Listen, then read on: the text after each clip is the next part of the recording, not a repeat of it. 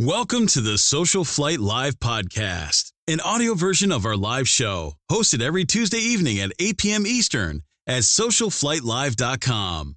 Social Flight is brought to you by Aspen Avionics, Avidyne, Bose Aviation, Continental Aerospace Technologies, Lightspeed Aviation, Masimo Mighty Sat, Tempest Aero Group, and Wipaire.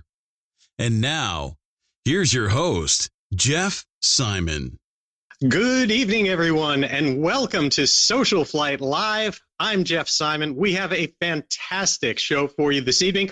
Congressman Sam Graves is with us, and uh, we have a slightly abbreviated show this evening because the congressman's time is uh, very limited as he has a lot of activity going on, which we will actually be talking about on air. So, slightly shortened show.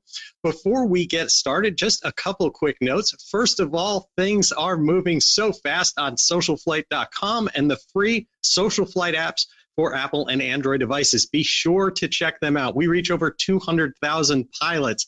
And if you just get the app, our Fly to Win challenge right now, you just need to check in, you get points, and we are giving away a Lightspeed Zulu 3 headset. So uh, that is very, very cool. Be sure to check that out. Um, another uh, thing, just to tell you, we are in, in December here having our uh, promotion uh, where we are. Um, uh, promoting to support social flight with this uh, very cool Mustang globe that you can actually see here.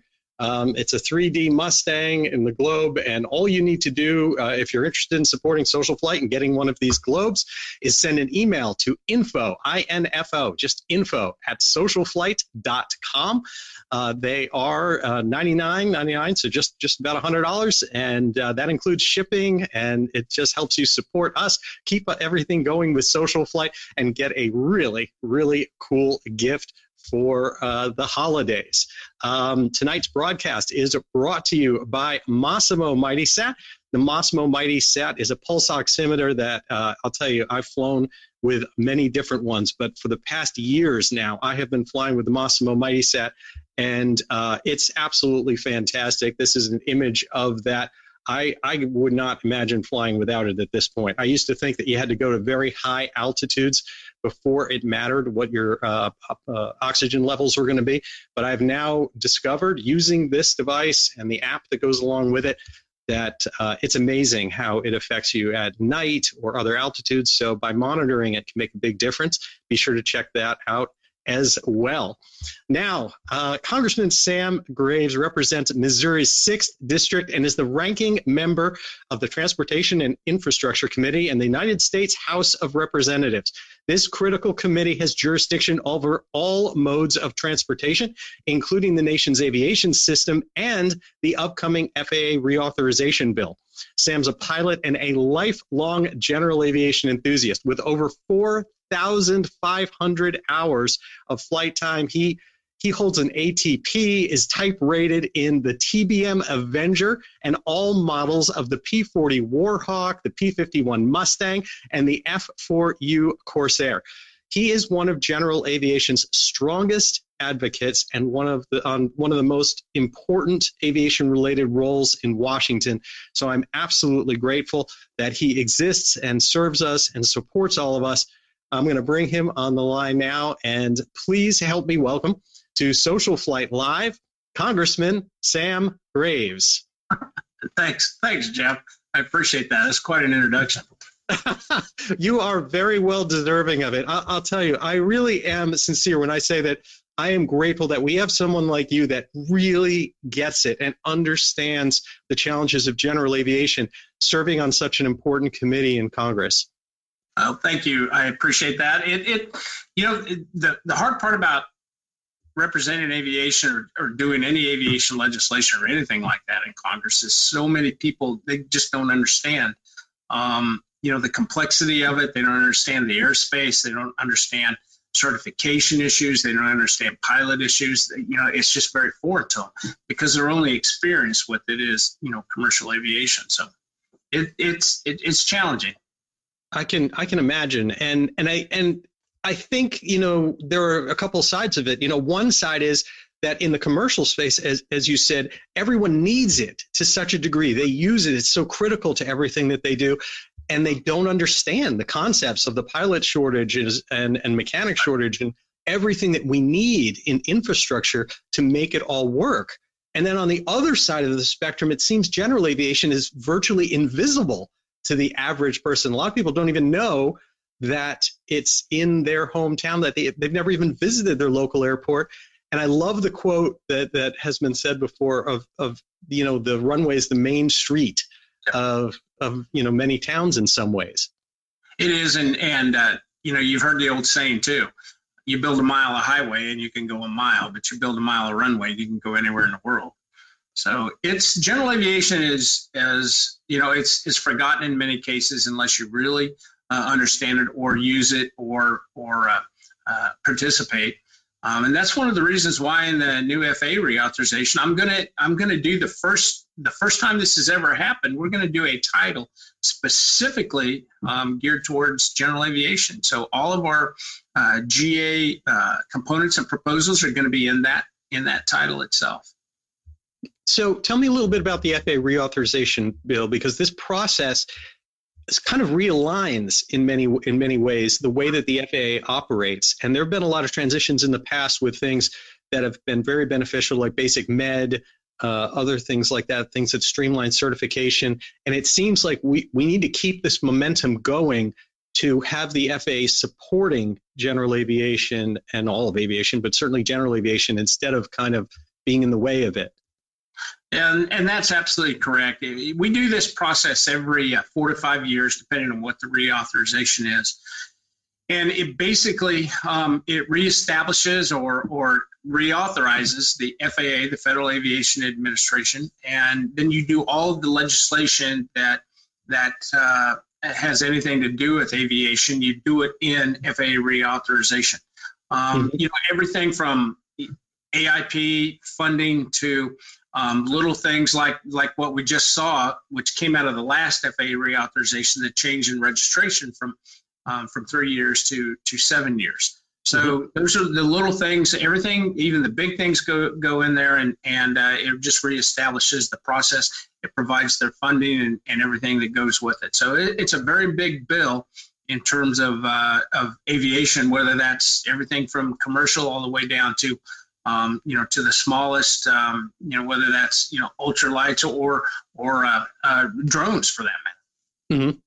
What do you think, from, from your perspective, when you look at, at reauthorization and this opportunity to kind of realign the, the FAA for the next period of time?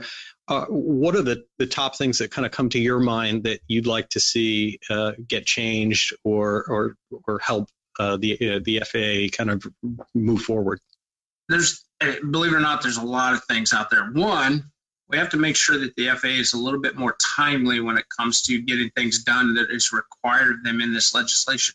They're still working on stuff that that we required them to do in the last FAA reauthorization. So, you know, that's one area. Um, we have a variety of other things. In fact, I've told stakeholders and my friends out there, you know, give me your list. You know, what are the things that you would like to see uh, in uh, you know when it comes to aviation, things we would like to change when it comes to aviation. We also need to make sure that the FAA understands aviation. We have some folks in the FAA that that literally do not understand aviation. It's kind of like what you see in Congress, and so we want to make sure that that they do understand this. That this is a a a you know a very complex field, and and and you don't have to just be an enforcement agency Right. You know, when they took advocacy out of the mission statement of the FAA, that's when we we started sliding downhill. And you know, we it became a very much an enforcement agency. Well, we need advocacy in there as well. So we've got a lot of things out there going on. We obviously um, have to you know figure out how we move those dollars that are funded through the aviation trust fund. That's through the, the fuel taxes that we pay every time you buy um, Jet A or 100 low lead um, you pay aviation fuel tax, and that all goes into that fund, and that's what help funds uh, a lot of these projects that are out there. You know that makes a lot of sense, and you bring up the concept of you know advocacy versus enforcement, and that's obviously been something that, that's on a lot of people's minds when it comes to the FAA, and it, and I think there's some question with a lot of people about to what degree it's getting better, how that gets kind of turned around. There was a time when it was the, the going to be the the friendlier, gentler FAA. Um, but it almost feels like with issues such as what happened with the the 737 Max and things that that kind of uh, made the FAA a lot more cautious about their own decisions. That it's it's very easy for an organization like that, an entity like that, to uh, react to just being hesitant and not very motivated to take risks and to uh, certify things or move things very forward and focus more on uh, on the enforcement side, which has a lot of technology behind it with ADSB, et cetera. So, how how do we change that culture? Well, that's a great. Um, you, you, bring up a great point because um, we do have a situation where it, it, takes an extraordinary amount of time for somebody to make a decision in many cases over the FAA because they are they're afraid of you know the consequences. If they are the one that made that decision or signed off on on this or that or whatever the case may be they may be held accountable in in a in a lawsuit and in, in a litigious society that we have. Um, you know that can be you know that can be a problem. And so in the faa they're very careful. That's the reason a lot of this stuff moves so slowly um, when it comes to moving forward. And we have the, the sad thing is we got the safest airspace in the world. The FAA is the gold standard of safety worldwide, and we need to maintain that. But at the same time, we need to have some latitude when it comes to uh, uh, when it comes to ideas, thoughts. You know, just whatever the case may be. There, you know, it's it, it, there's just so many things out there that take too long, and we need to make sure that that that uh, uh speeds up considerably. Yeah, it seems to be uh, somewhat related to you know what the motivation is, or what the whether whether essentially uh, members of the of the FAA, people who work for the FAA, are actually you know rewarded and motivated for getting th- certain things done or or certifying certain things and pushing them through. We had Corkey Fornof on uh, the prior week uh, where we've uh, talked about he he was absolutely just raving about the, the good old days of when he worked with some amazing FAA people to establish guidelines and processes that made it possible for air shows to continue and for Hollywood to do some of the things that they do. And, and he was lauding these individuals for getting these things done. And um, I think it's kind of hard to find some of that these days because, as you mentioned, the word gold, it's a little bit like the gold watch thing. If if you don't do anything, you still get the gold watch at the end. yeah, and, and that's and that's the thing. Again, there's there's folks in aviation that just and and a lot of our institutional knowledge within the FAA is leaving as we retire some of these folks that have been around a long time. So we need to focus on that and start paying attention to that and make sure that that uh, that the FAA is is accountable Mm-hmm. Um, you know, and, and, part of this enforcement's come about as a result of ADSB as well. You know, ADSB was never intended to be used as an enforcement tool, but but it's it's it's starting to sift out in there, and we're hearing more and more.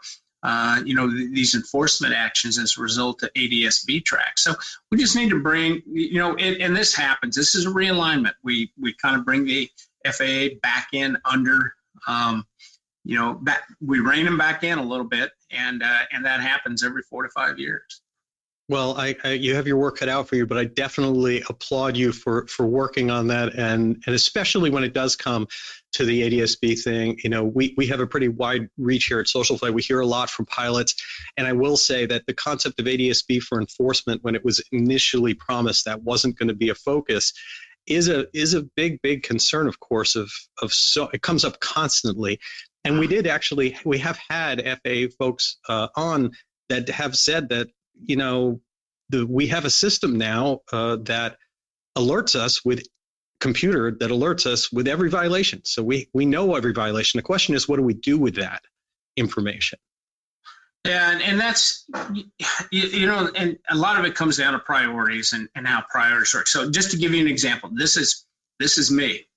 Um, I lost my billfold in August of this year, and so obviously my pilot's license is gone. So I got a temporary certificate issued to me, but I still have yet to receive. This is August, and now we're in December, and I have yet to receive a copy of my pilot license. You know, my plastic card to do it. But yet, if if if I were to fly, you know, if if my N number came up and my registration is just the least bit um, lax or you know something comes up on an ADS-B track, there, you know, right there, and mm. uh, you know they're quick to uh, you know to, to find that, and they'll tell you, well, they don't have enough manpower. They have enough manpower to do the enforcement. They just don't seem to have enough manpower to take care of the the uh, uh, the customer. Um, yeah. and that's very frustrating to me. And and so it's it's it's you know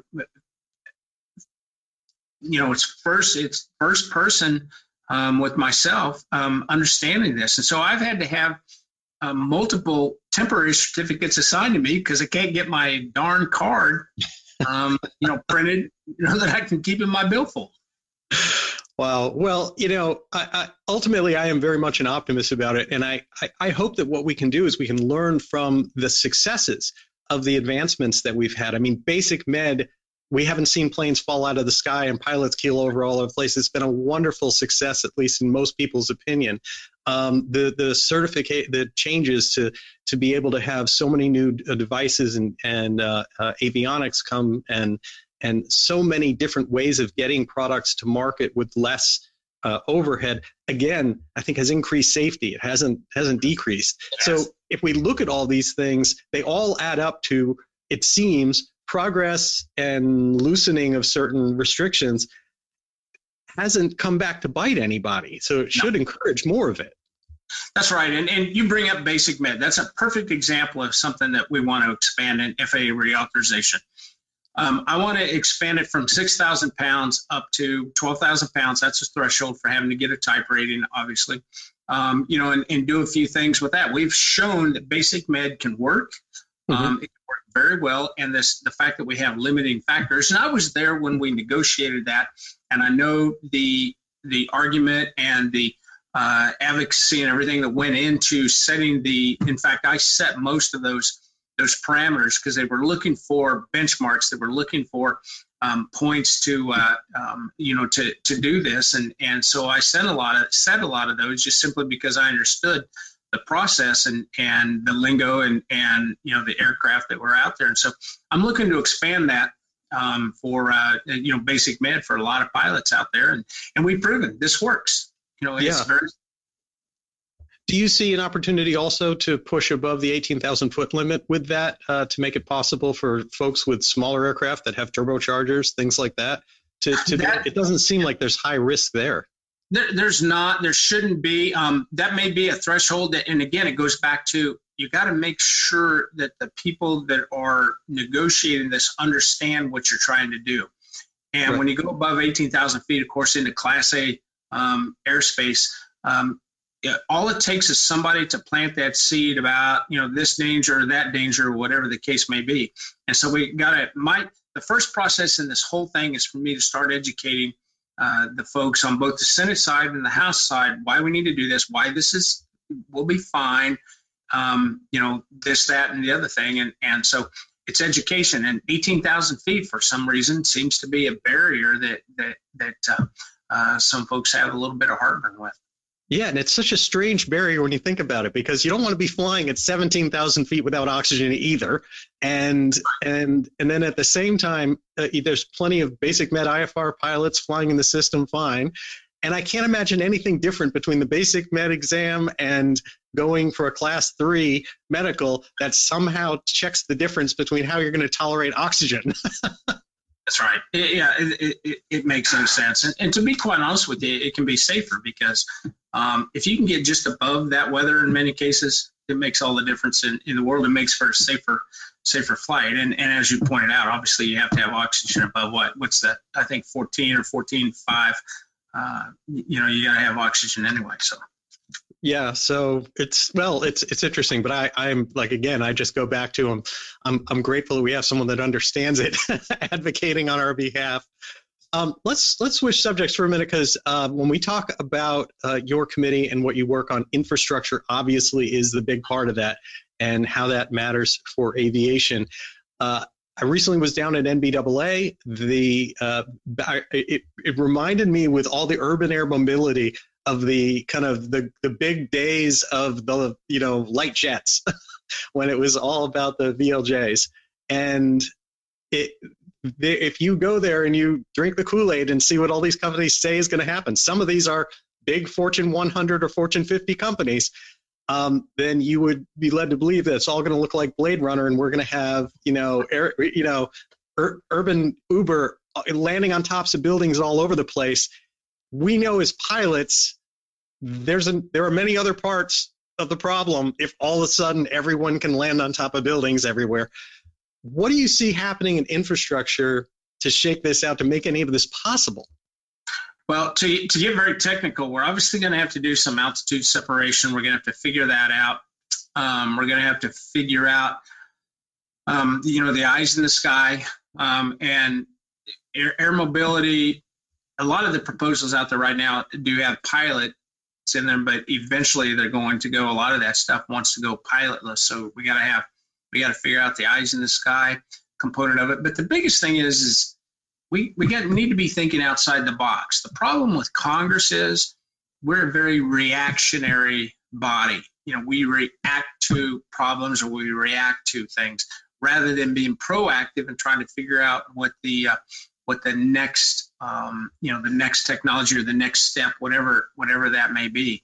And, and that's very tough to do uh, in Congress, particularly if there is a problem or something happens then it becomes extraordinarily reactionary and data goes right out the door. Um, then it becomes emotionally driven, and that's the the 737 Max is a perfect example of that. The data was thrown completely out the door, and it became nothing more than an emotional argument. And the fact that we crippled um, we crippled an entire line of aircraft um, in the United States based on two accidents in two third world countries um, with very questionable pilot um, requirements is, is just wrong. But that's what happens when you have a reactionary body and and emotion takes over. So we need to be thinking outside the box and looking ahead and and because aviation is changing and as you pointed out, it's changing rapidly. Um, this thing's coming faster than than we realize, and and obviously we're going to share airspace with with a lot of these uh, with a lot of these aircraft. And so we're going to be we're going to be looking at altitude separation. We're going to be looking at um, uh, obviously situational awareness and how we're going to be able to to accomplish that. Um, just a lot of things that that have to do with it, and and hopefully we'll see uh, much of that in in uh, this reauthorization. Interesting. That makes a lot of sense. I mean, when I, to some degree, when I look at it, you can almost take the technology out and and say, forget about the electric, forget about even unmanned, forget about all these things. What if all of a sudden the technology we've had for a very long time, like helicopters, uh, just stopped being cost prohibitive and became incredibly inexpensive? What if all of a sudden you could get a $25,000 helicopter everywhere? Uh, that you'd have the same problem where if everyone has access all of a sudden where are they all going to go how are we going to fit them and support them all no matter what the you know what even with all that technology it still comes back to one thing and it doesn't matter if the person flying the aircraft is on the ground or in the aircraft itself if there's a problem. You still have to fly the airplane fly the airplane or the aircraft the helicopter. Fly yeah. the airplane. And you know that's that's something that we can't lose sight of. You have to have a competent pilot you know in case there is an emergency. And again that may be somebody on the ground or it may be you know somebody in the air. And and because if the technology fails then then um, you know there's got to be a backup and the pilot's a backup how uh, with some of the work that you are doing in washington um, obviously you mentioned pilots so we clearly are, are, are still facing pilot shortage mechanic shortage all this what do you think can be done uh, legislatively to tr- in the future to try to help that legislatively, that's that's a real tough um, that's a tough nut to crack. You've got we got a couple proposals out there, but unfortunately they're just band aid proposals. One is to increase the retirement age for uh, commercial pilots. Another one is to um, you know change the uh, at least for commercial pilots, and that's where it really hits. Um, is with the airlines to you know one of the things to change the uh, uh the training and what hours um, you know, simulator hours versus real time hours. And, and we have this 1500 hour rule, which is uh, has a lot to do with emotion. Again, it goes back to emotion in mm-hmm. the Buffalo um, crash, which, interestingly enough, the 1500 hour rule would not have covered either one of the pilots uh, in that in that crash. But we get into a situation now where you see a lot of pilots that are trying to gain their 1500 hours, and they're just running a Cessna 152 and they're going out and doing circles in the sky. I would much rather have a pilot sitting in the right seat with a competent captain in the left seat learning instead of just boring holes in the sky with a a uh, you know a, with a Cessna. It's so I think we need to change um, you know our training or at least change the uh, uh, you know what hours or how hours are counted or even military hours how those are counted um, that's something that that is important but again it comes back to this emotional argument uh, that's out there rather than the data um, that uh, that backs it up um, we right. also have some workforce issues um, you know that we're working on trying to help students whether that's mechanics um, technicians pilots uh, whatever the case may be, getting them into those schools, getting the interest there, it's just expensive. And we all know that. It's extraordinarily expensive to go through school to, to become a professional uh, in the aviation industry. Do you think that there's also an opportunity uh, with the designees, that there's an opportunity with designated examiners, with designated for both the mechanic side and also the pilot side? Because you know, certainly my experience is that there is an enormous shortage there, and the FAA is not very anxious to add more in some cases. It's we need to much- expand that. Yeah, you're exactly right. That needs to be expanded, and that's very frustrating because um, it does take forever in many cases to uh, to get an examiner, and and we need to expand the process and and and that program uh, in particular. That's something we're looking at as well. Yeah, because my understanding, for at least what I've faced, and you can certainly correct me, but um, in most of these areas, whether it be an aviation medical examiner, a designated pilot examiner, or a mechanic examiner, um, in all those cases, the idea of can you become one if you're qualified, it, you, you, hit a brick wall because it's up to the, your local FAA to say, do we have enough or do we have, or do we not have enough? And when I've spoken with some FAA folks at FSDOs and other places, they've said it's really not about whether we have enough; it's whether or not we want to manage more of them. Yeah. Yeah, that's exactly right. And that's another one of those cultural issues we're going to have to, we need to change. And it's going to have to happen. Um, it's going to have to happen um, from outside in terms of requiring it, but it's going to have to, you know, happen organically from the inside as well. Yep. So um, now you did come in with some some pretty good news, uh, uh, and that is uh, you're obviously not just uh, on the committee, but of course serving in Congress and uh, the National Defense Authorization Act, you believe, has some progress. So, can can you give us some late breaking news here? Yeah, we've just we've been negotiating uh, all day and and into the night, and I think we've got a uh, uh I think we've got a compromise, and so we should be able to uh, to get that done tomorrow. Um, it, it's still a long ways away from now and five o'clock tomorrow when it's scheduled to come to the floor of the of the House. But regardless, um, fingers crossed. You know, that's one of the most important things that we do. That's another authorization that we do is the defense reauthorization, and we do it. Um, you know, we do it every Congress, and so it's it's one of the most important. In fact, in the Constitution, that's one of the number one things we're charged with: mm-hmm. national defense. And so, um, you know, we need to do this. We get into some very political arguments right now. A lot of the argument has to do with with vaccinations and forced vaccinations and some of our military personnel that were um, that were released as a result of not getting a vaccination, letting them back in, dropping those requirements. So that's become a political um, hot potato that's gone back mm. and hmm. forth. I think we have a compromise on that, and, and so fingers crossed we're going to have uh, NDA done uh, tomorrow. So would that also weigh in on, obviously, with so many things going on with the war in Ukraine and other things, it seems like there is a, an, an, awakening in the country to the need of, uh, to kind of how do we restart this industry? How do we get our defense industry going in a way that um, could support us if, if needed directly instead of indirectly as as we are in Ukraine? Is is that affected by this as well? It is everything that has to do with defense is, and, and you bring up an excellent point. Um, and in fact, I, I represent the Lake City Arsenal. Lake City Arsenal in Independence, Missouri, does all of the small arms ammunition uh, for the military, all branches of the military. So that's 556, um, 762, um, the 50 caliber, nine millimeter, every everything is done uh, there. And so there's been this pushback because what it is, it's a government-owned facility, but they bring in private contractors. So Remington has had it. Um, ATK, which is federal ammunition, has had it. And right now the contract goes to Olin, which is a Winchester company. Actually, Winchester is an Olin company, but Olin um, uh, ammunition, and they have it right now. And the administration has been pushing to not allow them to sell uh, excess ammunition to the, to the to the private sector.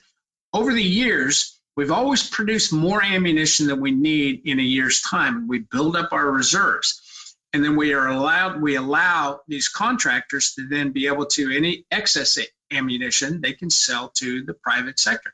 What that means is, is if we ever go to war and all of a sudden we need to to ramp up quickly, we can pull that ammunition back and we still have the workforce in place to to continue to produce it. We don't have, you know, you can't. Ammunition is an extraordinarily um, uh, specialized field. You can't just go out and hire temps to come in and start making making ammunition. So as long as they're overproducing, if we get into a, a military situation, we have the ammunition that we need. Well, the administration wanted to back that off.